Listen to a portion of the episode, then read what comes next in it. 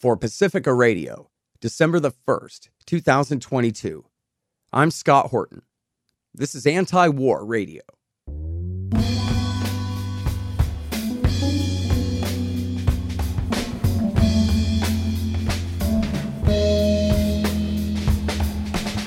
All right, y'all, welcome to the show.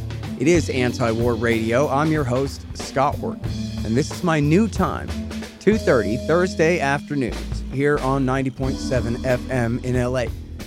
Now, if you don't know me, I'm the editorial director of Antiwar.com. I wrote the books Fool's Errand, Time to End the War in Afghanistan, Enough Already, Time to End the War on Terrorism, and Hotter Than the Sun, Time to Abolish Nuclear Weapons. Right now I'm working on a book called Provoked, America's Role in the Russia-Ukraine War. And I'm happy to be celebrating, right around this time, 12 years on KPFK. I started out on Friday nights, but mostly I've been on Sunday mornings for the past decade or so. But I'm happy to be here with you all in this great afternoon drive time spot. So welcome to it. All right, so one more thing here real quick. I know what you all must be wondering. Where is Gareth Porter? Is he safe? Is he all right? Yes, he's just busy writing a book about the last Cold War. That's all. Spoiler, America started it. But that's it. And don't worry, we'll be talking with Gareth again on the show soon. And so that's it, KPFK. What do you know? 115,000 watts. This is the most powerful FM transmitter west of the Mississippi River. Do you know that? And then plus we got all these great repeaters, San Diego, Ridgecrest, China Lake, and all the way, of course, up to Santa Barbara. It's a real privilege to me. And hey, this network is not named after the ocean. I've always believed that every second on the radio is priceless. So let's get to work here. Introducing my colleague, the great Kyle Anzalone, opinion editor of Antiwar.com. Welcome back to the show, Kyle. How are you doing, sir? Doing very well. Thanks for having me on, Scott. Very happy to have you here. And you guys are just on top of the news all day long. Kyle, you and your partners, Will Porter, Connor Freeman, Dave DeCamp, and all the rest over at Antiwar.com. Always on top of the news. And the top headline today is the NDAA, the National Defense Authorization Act. And, of course, it's no surprise, but it's always shocking. The headline is that Congress is appropriating $45 billion more than the military was even asking for.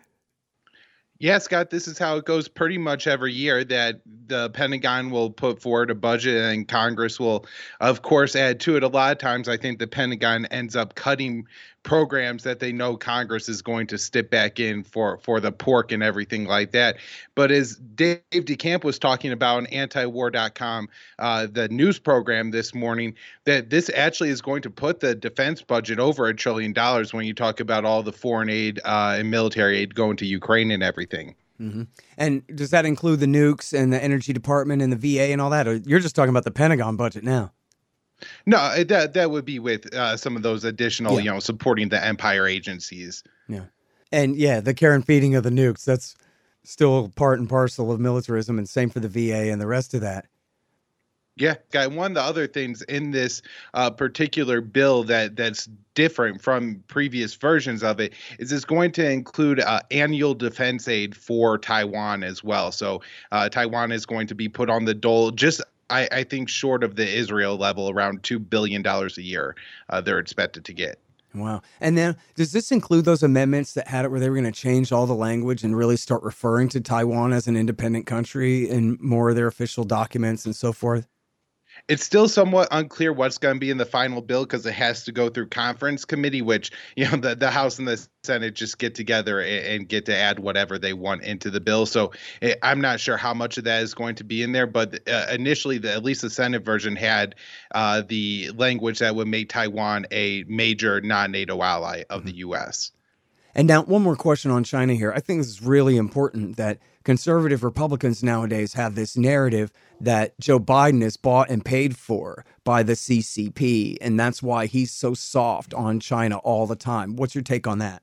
Biden has ramped up Trump's trade war against China, particularly with this chip export ban that a lot of different think tanks have put out reports saying that, look, this is going to hurt the U.S. and the Chinese economy a lot. So, you know, he's continued with the trade war and ramped up the U.S. military presence in the Pacific region. So he certainly hasn't in any way been soft on China. Mm. And it's now 4 or 5 times that he said that we would, essentially thrown out ambiguity in the one China policy and said we would go to war to protect Taiwanese independence, right? Absolutely. Yep. It's just incredible. And I don't think it's a mistake. It seems to be quite deliberate, although the White House, whoever that is, contradicts him each time. It's Anti-War Radio. I'm Scott Horton. I'm talking with Kyle Anzalone, our opinion editor at Antiwar.com. Now let's talk about the latest on weapons and training for Ukraine. What do you have going on there? All right. So Dave DeCamp has a new piece out at Antiwar.com today going over how the U.S. is looking at increasing the number of Ukrainian troops they're training every month to 2,500. That training is expected to take place in Germany. I think a lot of people, you know, the U.S. is providing most of the weapons to Ukraine, but I think at this point, most of the soldiers are being trained by the U.K., actually, not the U.S. And so this would ramp up the number of troops the U.S. is training. I think it's right now at about 1,000 a month, but I think it's still short of what the U.K. is doing. Also, Finland is offering to train a bunch of Ukrainian troops in winter warfare. All right. And then what's this about new surface-to-air missiles being transferred? Yeah, so we had the situation a couple of weeks ago where a Ukrainian air defense missile killed 2 people in Poland. And, you know, initially the Ukrainian President Zelensky is making this huge deal saying it was a Russian missile that hit Poland. Turned out, not to be true.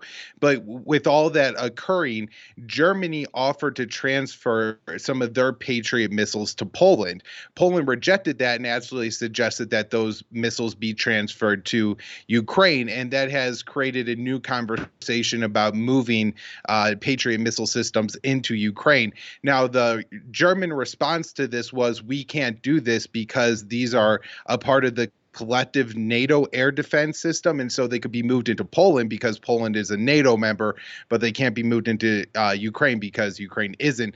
The other issue, of course, is that it would require Western troops to operate these systems. So if, German troops go into Ukraine, recently Russia said, I believe Dmitry Medvedev tweeted out that those would become legitimate targets for Russia. And so those NATO troops would likely come under fire from Russian missiles fairly quickly if these systems are deployed into Ukraine.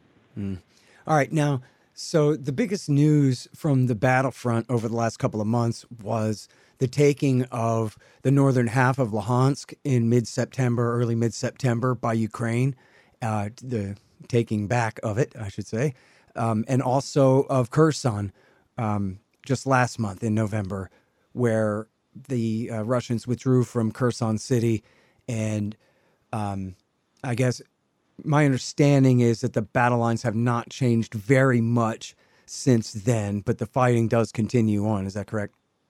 Yeah, that's about what I'm reading. I think some of the heavier fighting I'm seeing is in the southern Donbass region right now.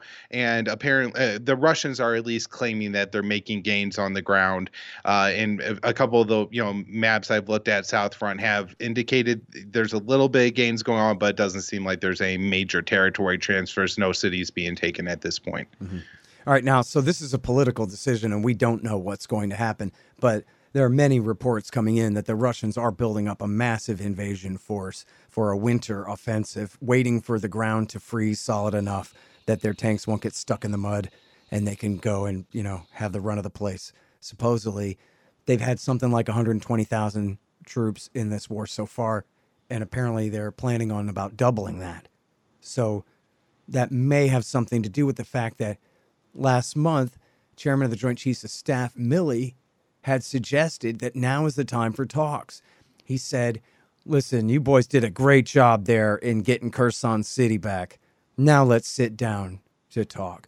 Meaning, I think that he thinks that the situation for Ukraine is going to get worse, not better, and they'd be better off now signing a deal. I mean, I'm inferring here. He seemed to be implying that, yeah, you're going to lose Mariupol. You're going to lose, at least the southern part of the Donbass. Something, but better than what's coming. Now, my question for you, Kyle Anzalone from Antiwar.com, is what indications do we have that Milley's multiple statements along those lines have had any effect on the state of diplomacy between the United States, Ukraine, and Russia on this issue? I really don't think it's had any effect that we've seen so far. Of course, there could always be more talks going on in the background than we publicly know about. But I've kind of interpreted a lot of Milley's comments even in the light of what came out of the Washington Post earlier in November, which was, the Europeans are getting less interested in this. The inflation is hurting them. We recently had a report from Politico about a high-ranking European official saying that, they're furious about this war because the U.S. is profiting. They're making money on the gas sales to Europe. They're making money on the weapon sales, but the Europeans are suffering and they're getting tired of this. And so Ukraine needs to pretend to be somewhat interested in diplomacy and can't be committed to war all the time, or else it's going to lose some of its European benefactors. And so we've gotten comments from the White House around, this idea of, maybe Ukraine should engage in talks or at least remove the red line that Putin has to leave power in Russia before Ukraine will engage in talks. But, the White House does continue to say over and over again that talks will occur on Ukraine's timetable and that there's no pressure on Ukraine to engage in talks. And, they're announcing a weapons package every week for Ukraine, $400 million, I think was the last one Thanksgiving week, and I'm guessing we'll get another one this week. Mm-hmm. Well, they announced from very early into the war now, which is 10 months old at this point, that the strategy is to weaken Russia. They don't want to negotiate. They want to fight to the last Ukrainian. I think Lindsey Graham even used those words. Hey, as long as they're willing to fight, we're willing to continue to pour weapons in there. And it really is amazing the degree to which they just brag about it all the time. They announce every new weapons package and in detail, and including bragging about helping provide intelligence that the Ukrainians have used to kill Russian generals, sink their flagship in the Black Sea, and all these things. But they act like they got some magic force field, like that nuclear umbrella is anything but a promise to go to nuclear war. There's no umbrella, but here we are. I'm sorry. I'm looking at this headline this morning. It's unbelievable.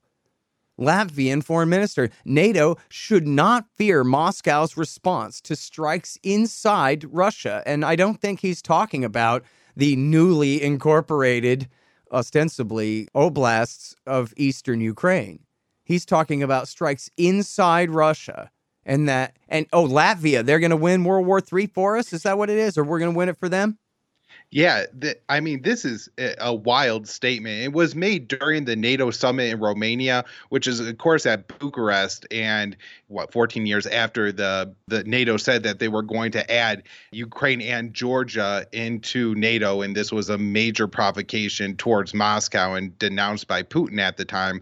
So, making these statements at Bucharest probably have, a little additional provocations from the Kremlin's perspective, of course. But, saying that we shouldn't fear an escalation from Moscow is really absurd. And yeah, they have to be talking about attacks actually inside of probably not even Crimea, but, the rest of Russia, Scott, and not just in the disputed territories, which Ukraine carries out attacks in all the time. And, Russia has mainly maintained the status quo. And when Ukraine attacked Crimea, then Russia escalated the war. And we've seen them knock out huge swaths of Ukraine's electrical grid. So, I'm not sure how Russia would escalate if there's more attacks going on in Russia, but it's likely to be very serious. And Bloomberg had a pretty interesting interview with the Italian foreign minister, who seemed to be responding to these comments and saying, and the Italian foreign minister said, we don't want problems with the other countries. We are not in danger directly. And so I think, we see some of the split within Europe, where there are a lot of these large European states like Italy, France, Germany, who are far less interested in this war than some of the smaller states and the Americans and the British. All right, it's Anti-War Radio. I'm Scott Horton talking with Kyle Anzalone. And very quickly, Kyle, can you give us an update on Korea, the latest missile tests and the American military drills there? Yeah, so North Korea continues to test missiles. I think they tested 2 intercontinental ballistic missiles last month. I think one was successful and one wasn't. And in response, the U.S. has just increased its military presence in the region. The latest plan is to increase the size of their Silent Shark war games. These are going to be anti-submarine war games. North Korea claims that they've made some gains in their ability to launch submarine missiles that could fire nuclear-tipped missiles. Earlier this year, they claimed they successfully test-fired and were able to fire nuclear-capable missiles from underwater silos. And so, this is the response from the U.S. and South Korea. Of course, it's going to escalate the situation as all the American war games do. And the U.S. has been focusing on incorporating more countries into the war game. So it's not just the U.S. and South Korea, particularly Japan. There was a trilateral agreement signed between Tokyo, Seoul, and Washington in June at a NATO summit. And this is, what's seen as hugely provocative by Pyongyang as the U.S. trying to create a NATO in the Pacific to target North Korea. And so any of these nuclear or any of these exercises carried out by, trilaterally, particularly with Japan, is seen as a major provocation from North Korea, and they test, new missiles or weapons in response. And then we have statements, several statements from the U.S. high-ranking officials saying that, we're willing to use nuclear weapons against North Korea. All right, you guys, that is Kyle Anzalone, opinion editor at Antiwar.com. Thank you, sir. Thanks, Scott. Hey, y'all, you should sign up for my Substack. It's scotthortonshow.substack.com. And if you do that, you'll get the interviews a day before everybody else. But not only that, they'll be free of commercials. How do you like that? Pretty good, huh? ScottHortonShow.substack.com. Hey, y'all, LibertasBella.com is where you get Scott Horton Show and Libertarian Institute shirts, sweatshirts, mugs, and stickers and things, including the great Top Lobsters designs as well. See, that way it says on your shirt why you're so smart. Libertas Bella. From the same great folks who bring you ammo.com for all your ammunition needs, too. That's LibertasBella.com. Hey, y'all, Scott Horton here for the Libertarian Institute at libertarianinstitute.org. I'm the director.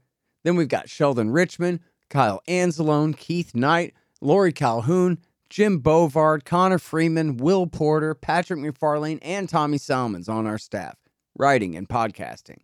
And we've also got a ton of other great writers, too, like Walter Block, Richard Booth, Boss Spleet, Kim Robinson, and William Van Wagenen. We've published 8 books so far, including my latest, Hotter Than the Sun, Time to Abolish Nuclear Weapons, and Keith Knight's new Voluntarist Handbook. And we've got quite a few more great ones coming soon. Check out libertarianinstitute.org/books. It's a whole new era. We libertarians don't have the power, but we do have enough influence to try to lead the left and the right to make things right. Join us at libertarianinstitute.org. All right, you guys, and introducing our next guest, it's the great reporter Kevin Gosztola from shadowproof.com and The Dissenter. And he has been one of absolutely the greatest journalists on the story of Assange and Manning and WikiLeaks and the rest for these past 10 years and more. Welcome back to the show, Kevin. How are you doing, sir? Yeah, it's good to talk with you. Very happy to have you here. Now, let me ask you about Julian Assange here for a minute. You look at him, his hair turned white at a very young age. He seems like he could be a Bond villain. Is Julian Assange evil? No, I don't think Julian Assange is evil. I think that he really just cares about journalism, and he dared to do something that a lot of U.S. news media organizations are not willing to do, which is challenge the U.S. military as well as the State Department and other centers of power in the United States. But Kevin Gosztola, is it true that when Julian Assange published that information on WikiLeaks, he got a bunch of Afghan informants murdered and has blood on his hands? Actually, there was a trial. There was a court-martial against Chelsea Manning, who was the source of those leaks. And you can hear her now. She's been touring, talking about her book. And this is what she says to that, which is, during my trial, there was no evidence of that. No evidence was put into open court. I don't think there's even in secret court any list of people who were killed by any Taliban or any other terrorist group. Yeah, but Is it true that Julian Assange... Oh, and I'm sorry, if you're driving your car right now and you have kids in the car, turn it down for a second. 1, 2... Is it true that Julian Assange raped 2 women in Sweden? No, because he was never appropriately questioned by the Swedish prosecutor, who refused to do so because the Crown Prosecution Service, that is actually handling the extradition of him now, said don't interview him in the Ecuador embassy. And the case was dropped and then opened and then dropped and then reopened. And there were so many prosecutorial improprieties that those women never were going to get justice because they were using him as a pawn. They weren't trying to get to the truth of what happened, if anything happened between him and those women. Mm-hmm. And do you have reason to believe that there's justice that they were denied in this case? You know, it's certainly possible. It's certainly possible, but it was also, I think it's more likely that they didn't have much of a claim to begin with, and then those loose allegations were manipulated by forces that are still hiding in the shadows. Mm. Can you explain what you mean by that? I know that there's this guy, Nils Melzer, who was the UN special rapporteur on, however you say that, on torture, who had written this giant write-up on specifically this aspect of the case. And I wonder if you're very familiar with it.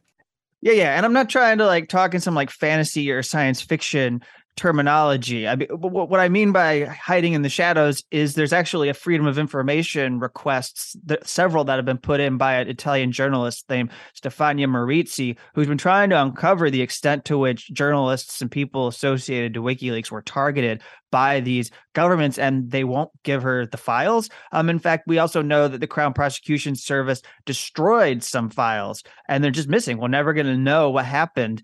And so, you mentioned Nils Melzer, his book, and other people in the work that these human rights lawyers have done on behalf of WikiLeaks shows that Julian Assange was in arbitrary detention for the last decade, now going on 12 to 13 years. It began when he was on house arrest. He then went in the Ecuador embassy, and now he's being held in jail at Belmarsh High Security Prison. Mm-hmm. And that treatment is due, and the U.S. government is responsible for that treatment.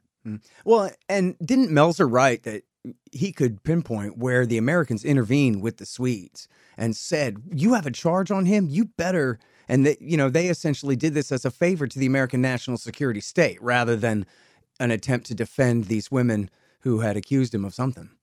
Well, right. The understanding is that the case wasn't dropped because it was useful to keep him in legal limbo. And that's what we're seeing now. These charges, even as dubious as they are, even with the opposition globally, the Biden Justice Department, the Biden White House, the State Department under Antony Blinken maintains these charges for the purpose of keeping Julian Assange in this state of detention. Mm. Well, maybe it's just a shame that America doesn't have an official secrets act like England does, and they have to trump up some kind of charge because he's a Russian agent who helped Vladimir Putin rig the election of 2016. Is that true, Kevin Gosztola from Shadowproof? Well, there's 2 problems with that, because one, we are seeing appeals that have not been heard in an appeals court in Britain yet. And that's something that his lawyers are going to challenge, that it was inappropriate the way that the lower court decided against him, that he did not have press freedom rights or a right to publish. And one of the arguments his lawyers make is that what Julian Assange did is not a crime in the United Kingdom. Not only is it not when you're talking about the Official Secrets Act, but it's also not a crime because of various things not transferring over to the U.S. They call them political offenses. So then with the Russian angle, that's got nothing to do with this case. So it has no bearing. In fact, we haven't heard Russia be a focus of any of the prosecutors in the British courts, and it's certainly not in the indictment. The only thing that comes close to Russia in the indictment is a mention that he used to have a talk show, which was called World Tomorrow on Russia Today, or RT. And that's just in to give it some flavor, but there's no charges related to the Russia angle at all. Mm. This is in the news again this week because just last week, the New York Times and other major papers had signed this letter asking the DOJ to back off. In fact, the Australians did too. But in the New York Times news story, about what the editorial board was doing by Charlie Savage, the notorious liar of the Russia bounties hoax of the summer of 2020. He just asserted as flat fact in there that Julian Assange got the Hillary Clinton and Democratic National Committee emails from the Russian government. And that was the conduit. And he just claimed it, even though I believe our very best information on that score comes from the Robert Mueller report, where he admitted outright that they have no chain of custody whatsoever between Russia and WikiLeaks on those emails. We have CrowdStrike on the record saying they can't even prove that they were exfiltrated from the server, only prepared to be. And we have experts saying that they were removed by thumb drive, not over the internet. Whether that's debatable or not, still, it's reasonable doubt all over the place. And yet the narrative stands that Vladimir Putin, through Julian Assange, did some kind of soft coup in the United States of America in 2016. And now you're telling me, geez, that's funny because they don't ever charge him with anything like that. Yeah. And so this is exactly what Charlie Savage wrote. I have it in front of me. His public image, he's referring to Julian Assange, his public image shifted significantly after WikiLeaks published democratic emails that had been hacked by the Russian government as part of its covert operation to help Donald J. Trump win the 2016 presidential election, except nothing is in quotes. It doesn't say alleged. It doesn't say his public image shifted because Democrats and the Justice Department went after Julian Assange and accused him of being aligned with the Russian government to help Donald Trump win. For an institution that holds itself out, demagogues on the issue of fact-checking. That's all the Trump era was, and that's how it was defined, that we need to stick by the facts. Well, guess what? PolitiFact says there's only circumstantial evidence that WikiLeaks had any role to play in what happened with those emails. And by the way, I interviewed Craig Murray, the former British ambassador, and he told me himself that he knows who did the DNC leak and the rest of them too, and that they're all Americans and have no conceivable tie to Russia whatsoever. And he's a close friend of Julian Assange, and take that for what it's worth, but people can listen to that. I think it's quite credible. And I'm sorry we're so short on time here, but the reason that we're talking about this right now is because finally the New York Times is standing up for their own right for Charlie Savage to produce, secrets that aren't true on the front page of their paper without getting in trouble. And the government of Australia is finally chiming in. So I wonder if you think, do you hear any scuttlebutt? What's the word? Are they actually going to drop the charges against Assange and just make an example out of him by holding him without trial for all these years in this way? Yeah, I don't know if it's going to be a breakthrough, but I don't think it's going to come from the New York Times and the Guardian and these other outlets finally being out there united. And it took some agitating. I think Holger Stark, he was a person who worked for Der Spiegel, the German newspaper. He was in Washington. And back in October, he's no longer with this organization, but he said, hey, it's time for all five of these outlets that benefited from these leaks to come out in support of Julian Assange. Mm-hmm. And they hadn't said anything. One of the things that is troubling, it's great to see them come forward finally, but when you look at this open letter, something clearly important is missing, and that is they are against the Espionage Act offenses, but they do not oppose strongly the computer offense mm-hmm. that is being leveled against Julian Assange. And very quickly, Kevin Gosztola from Shadowproof, those accusations in the indictment are a total fraud, right? We've been through this. Yeah, the password cracking conspiracy that was concocted by prosecutors and has been thrown at Julian Assange is without any basis whatsoever. And you don't have to listen to me. You can go to the U.S. military court-martial against Manning, look at their own records. You can listen to an Army crime expert, someone who works on investigating digital forensics for the military, who testified in Assange's defense, and he says there is no basis for these allegations. All right, that's it. I'm sorry we're out of time, but I hope that we made a dent here in that public perception that Charlie Savage and his friends did so much to help to manage to demonize this guy and to reverse that, so that people know that this guy is absolutely, Julian Assange, the exemplar of journalism for the world. And ought to be, you know, for this country, like Benjamin Franklin and his printing press, this guy. And they've somehow turned the public against him, and it ain't right. And so I thank you so much for all the great work that you have done on this issue for all of these years, Kevin, and setting the record straight. Thank you.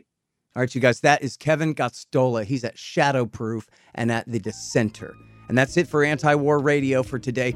Thank you, everybody, very much for listening. I'm Scott Horton, editorial director of Antiwar.com and author of Hotter Than the Sun, Time to Abolish Nuclear Weapons.